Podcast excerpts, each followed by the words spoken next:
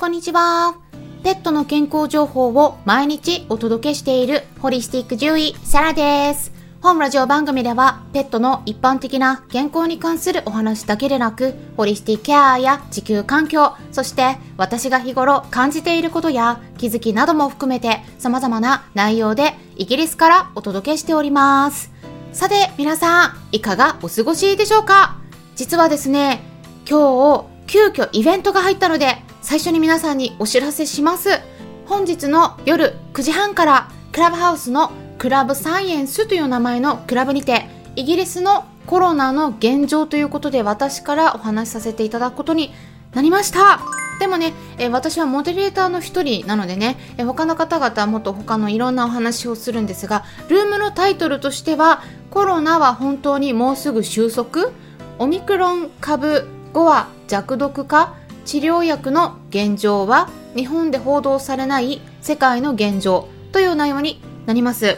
で世界各国のいろんな方々が集まってねお話が聞けます。でその中の一つイギリスからの情報として私がお話しするというような感じになるんですがモデレーターの方々がとっても多いので私からね多分お話しするのは限られた時間になると思うんですね。うん。なので、えー、まあ今回ねこちらの場でちょっと具体的にもう少しお話しできればということで今回このテーマに設けたんですけれども興味のある方はね、えー、時間が合いましたら参加してみていただけるときっとね参考になるお話が聞けるのではないかなって思います。クラブハウスのアカウントを持っていない方でもアプリをインストールして指示に従って登録していただくと誰でもアカウントを持てますのでぜひ試してみてください。私の方でもねクラブハウスの中でペットのホリスティックケアクラブっていうのを運営してましてねちょうど明日になるんですけれどもそちらからもお話をさせていただきます。はい明日の夜8時半からになりますね。いつもと時間が変わるんですが知多牛工房牛小屋さんからの日本の牛肉事情とか牛との暮らしについてのお話をお伺いしていきます、まあ、具体的にどんな感じになるかお話ししますと、まあ、肉になるまでね牛さんがどんな風に育てられているのかで何を食べてきているのかでその過程でどんなお薬が使われていたりすることがあるのかそのあたりねきっと皆さん知りたいと思うんですよね。それから牛肉の栄養の特徴についても少しね私の方から補足させていただきますのでそちらも合わせてご参加いただければと思います。皆さんね手作り食与えてる方もいらっしゃると思うんですけれども牛肉って与えてますかね？私はですね結構1週間か2週間に1回か2回ぐらいは牛肉入れるようにしてるんですよ。はい。それはね栄養の特徴があるんですよ。理由があるんですね。そのあたりについてもねちょっとお話しできればと思ってますので手作り食をね与えてる方とかトッピングに牛肉あげようかなとか考えてるとかね。あの牛肉の栄養についても興味のある方はね是非明日ですね参加していただければと思います。夜の8時半からになります。っていうことで今週もイベントが盛りだくさんなんですが今日は今晩もね少しお話しするんですけれども多分ねそこではあまりじっくりとお話しする時間が取れないと思いますので前もって先にこの場でイギリスの新型コロナ事情についてそして今後どうなっていくと話されているのかそのあたりについてお伝えしたいと思いますので興味のある方はぜひ最後まで聞いてみてください。はい。まずですね日本だと今はね変異ウイルスオミクロンの感染が一気に広まってきてると思うんですよね。まあ、検査の陽性者数を調べたら1月22日の時点で5万人を超えたということでまあ増えてるみたいなんですけれどもじゃあイギリスどうなってるかって言いますとねイギリスの方はもうピークを超えて減ってきてるんですね以前はですねまあ一番最大の時期で20万人超えた時もあったんですがもうずっと下がってきてて1月22日の時点では1日あたりの陽性者の数が約7万6千人になっていました、まあ、そういった改善が見られているので、まあ、去年12月からね今まで映画館とか教会や電車とかバスの中あとは店内などの室内ではマスクをつけることが義務付けられていたんですがまあ、そういった制限もですね今月の27日から解除されることが決定したんですね。まあ、このマスクの着用義務っていうのがすごくねイギリス人が嫌がってることだったので この決定についてねボリス・ジョンソン首相から発表された時にそれを支持する声が出ててねあの歓喜が湧いてたんですねでそれを見てねああみんな本当にマスク嫌いなんだなっていうのをね感じたんですけれども私はねそこまでマスクは嫌ではないかなっていうところあるんですが まあねマスクの規制が解除されても私はマスクつけ続けるかなと思うんですけれども 一応念のためですね、うん、ただ、まあ、医療関係者とか専門家たちはですねそういった決定に対して非常に心配しているということがこちらではニュースの方で報道されていますね。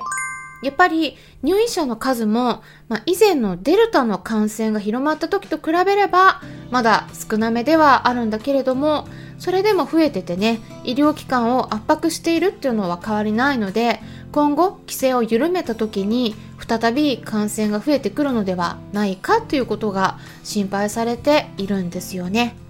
まあ規制が緩まるのはいいんだけれどもやっぱりね心配なのは今後再び感染者が増えてきた時に病院に入院する人とか治療を受けないとならない人が増えて、まあ、それによってね本来医療を必要としている人たちがきちんとした医療を受けられなくなるといった問題ですよね。まあ、これはね実際にすでにイギリスで起きてることなんですよね。まあ、特に新型コロナウイルスで最近問題だって言われているのがですね感染した時になかなかその後すぐに治らずに Long COVID って呼ばれるんだけれどもずっと長く症状が続く場合があるんですよね。でそういった人たちが増えるとさらに医療崩壊を招きやすいっていったことがあるんです、まあ、一般的には新型コロナウイルスに感染した場合は早い人はですね数日で回復できるしほとんどの人では数週間から、まあ、長くても約3ヶ月くらいまでには回復できるはずなんですが、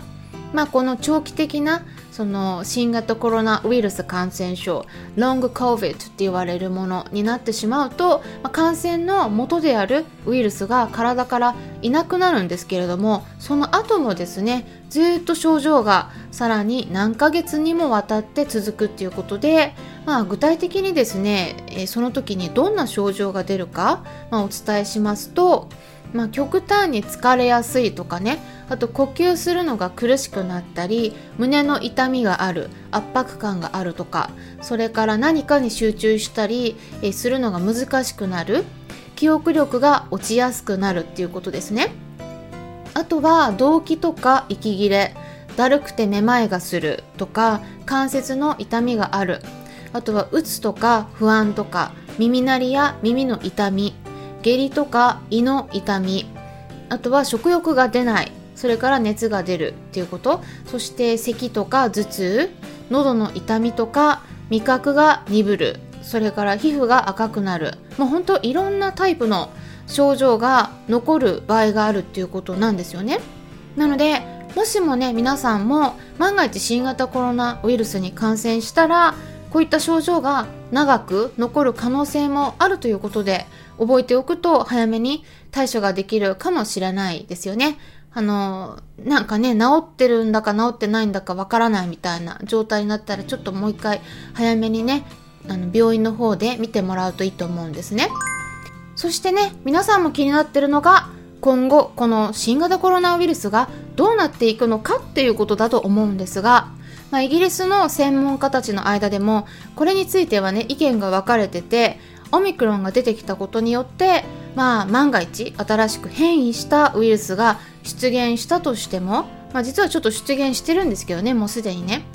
まあしても、まあ、それもまたね重症化しにくいタイプになる可能性があるという意見もあれば、まあ、次に出現する変異ウイルスにもねちょっとまた強力なものが出るかもしれない、まあ、そういう意見もありますただまあどちらにしてもねこの新型コロナウイルスが消えるとかね撲滅されるということは難しくてまあ、どんな形になるかわからないんだけれどもインフルエンザウイルスのように生き残っていくんだろうなっていうふうに私も感じています。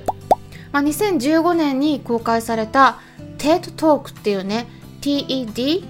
でトークっていうのはトークそのまま TALK、えー、その英語なんですけれども TED Talk っていうのがあってねそこに出演してたマイクロソフトの創設者であるビル・ゲイツさんねがすでにですねその2015年の時にこのパンデミックが起こることをね言い当ててたって言われてるんですがそのビルさんが言うにはねあの今回の新型コロナウイルスについてはオミクロンが出現したことによって多分今後はすでにこの感染のピークを迎えた国々では爆発的な感染っていうのは抑えられてくるはずだと。で、まあ、インフルエンザと同じような扱いになってくるだろうと言ってるんですね。ただ次に来るパンデミックがあったらこの新型コロナウイルスよりもさらにひどくなる可能性があるということも指摘しています。まあ、ビルさんはですね元奥さんであるメリンダさんと一緒に Bill and Melinda Gates Foundation というね世界最大の慈善基金団体も立ち上げててポリオとかマラリアやエボラ出血熱などの病気を根絶させるための支援を行っているんですよね。なので感染症についてもすごく詳しいんですよね。アメリカが通常の生活に戻るのが、まあ、2023年来年になるかもしれないって言ったことも去年の3月に発言されてた記事があって、まあ、それがアメリカの経済雑誌「フォーブス」に公開されてたんですねなので、えー、そちらの日本語版の記事があるのでリンク先にを概要欄のところに載せておきますので、えー、ぜひチェックしていただければと思うんですが、まあ、そこで言われてたのはですねもっと発展途上国にワクチンを提供するべきだっていう考えなんですよね。まあ、確かにはあの先進国の間だけで予防してっても発展途上国で予防とか何かしらの対策を取っていかなかったら今度はまたですね発展途上国で変異ウイルスが発生したりした時にそこから先進国に入ってくるっていったことが出てきますよね。まあ、今回のオミクロンでもそういう流れだったと思うんですね。まあ、結局ですね世界はいろんな国同士でつながっている運命共同体なんだと思います。まあ、人も動物たちもつながってるし人同士もいろんな国の人たちとつながっている地球という同じ船に乗った船員であることは変わりないんですよね